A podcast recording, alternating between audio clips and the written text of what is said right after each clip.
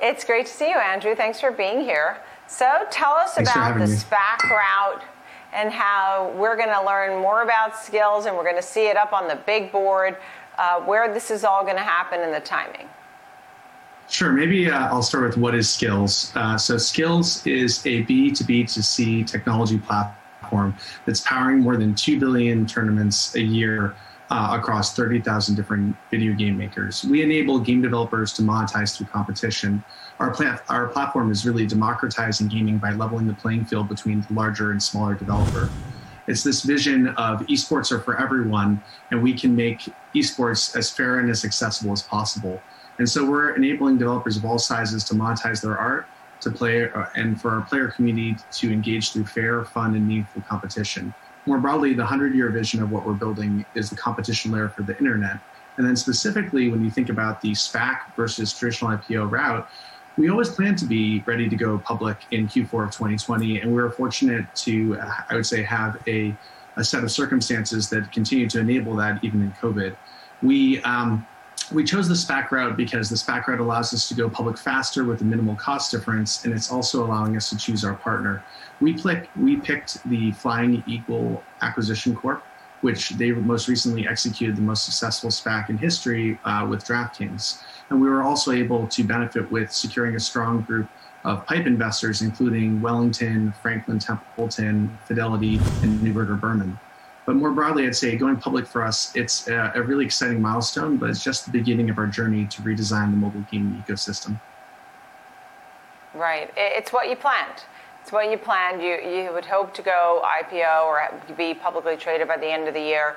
So will this be NASDAQ, NYSE? What's the ticker symbol? What's the timing? Uh, it will be NYSE. Uh, the current ticker uh, via the SPAC is FEAC or F E A C uh, and it's going to be changing over to SKLZ.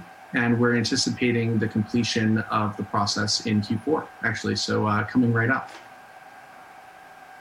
So you have a lot of investors who believe in what you're doing in particular, and obviously the gaming sector, which is huge and growing, right? When you compare it to anything else, movies or books or uh, gaming across the board, particularly now after COVID, it became very evident there's a lot of gamers, new gamers, and they're on board for the decades to come, right? How will you make money through this? So we're going to continue to capture market share as we expand post-public. This year, 90% of our revenue comes from North America, whereas the global gaming market is actually four times the size. So to put it another way, we're a 2.6 million monthly active user system today and a 2.7 billion monthly active user market. So 0.1% penetrated, we're really excited about going public and what it means for our growth opportunities ahead. Why is it so important to put the gamers and the developers together in the way that you do?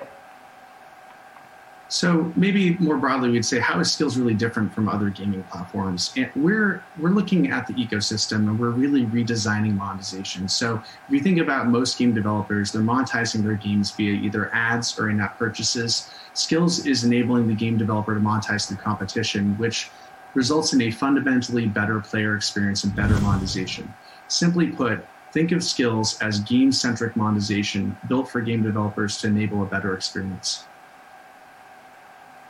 What do you think about all these other video game companies and some of the platforms as well? So when I talk about the video game companies, I think of Take Two, Activision, Electronic Arts, um, and then I think about how people play these things on PlayStation and Microsoft Xbox. But there's just like a lot of downloading going on on PCs too. What do you think of all of these brands? Is there room for everyone and everything? Absolutely. Look, the gaming industry is truly massive and expanding rapidly. If you think about uh, your earlier statement, movies, music, and books have all been surpassed by gaming. Actually, the gaming is now only second to television in terms of media market with 2.7 billion monthly active gamers right now and 10 million developers building content for mobile, mobile is both your fastest growing segment at 68 billion as of 2019, but it's also projected to be the largest segment by 2025 with 150 billion. It's really staggering when you consider just how many people now participate in gaming that you never would have thought of as a gamer. And I think, even more broadly, as we look ahead, we're going to see the gamer spending more and more money where they spend their time. So gaming is still your lowest cost form of entertainment uh, across all categories of media.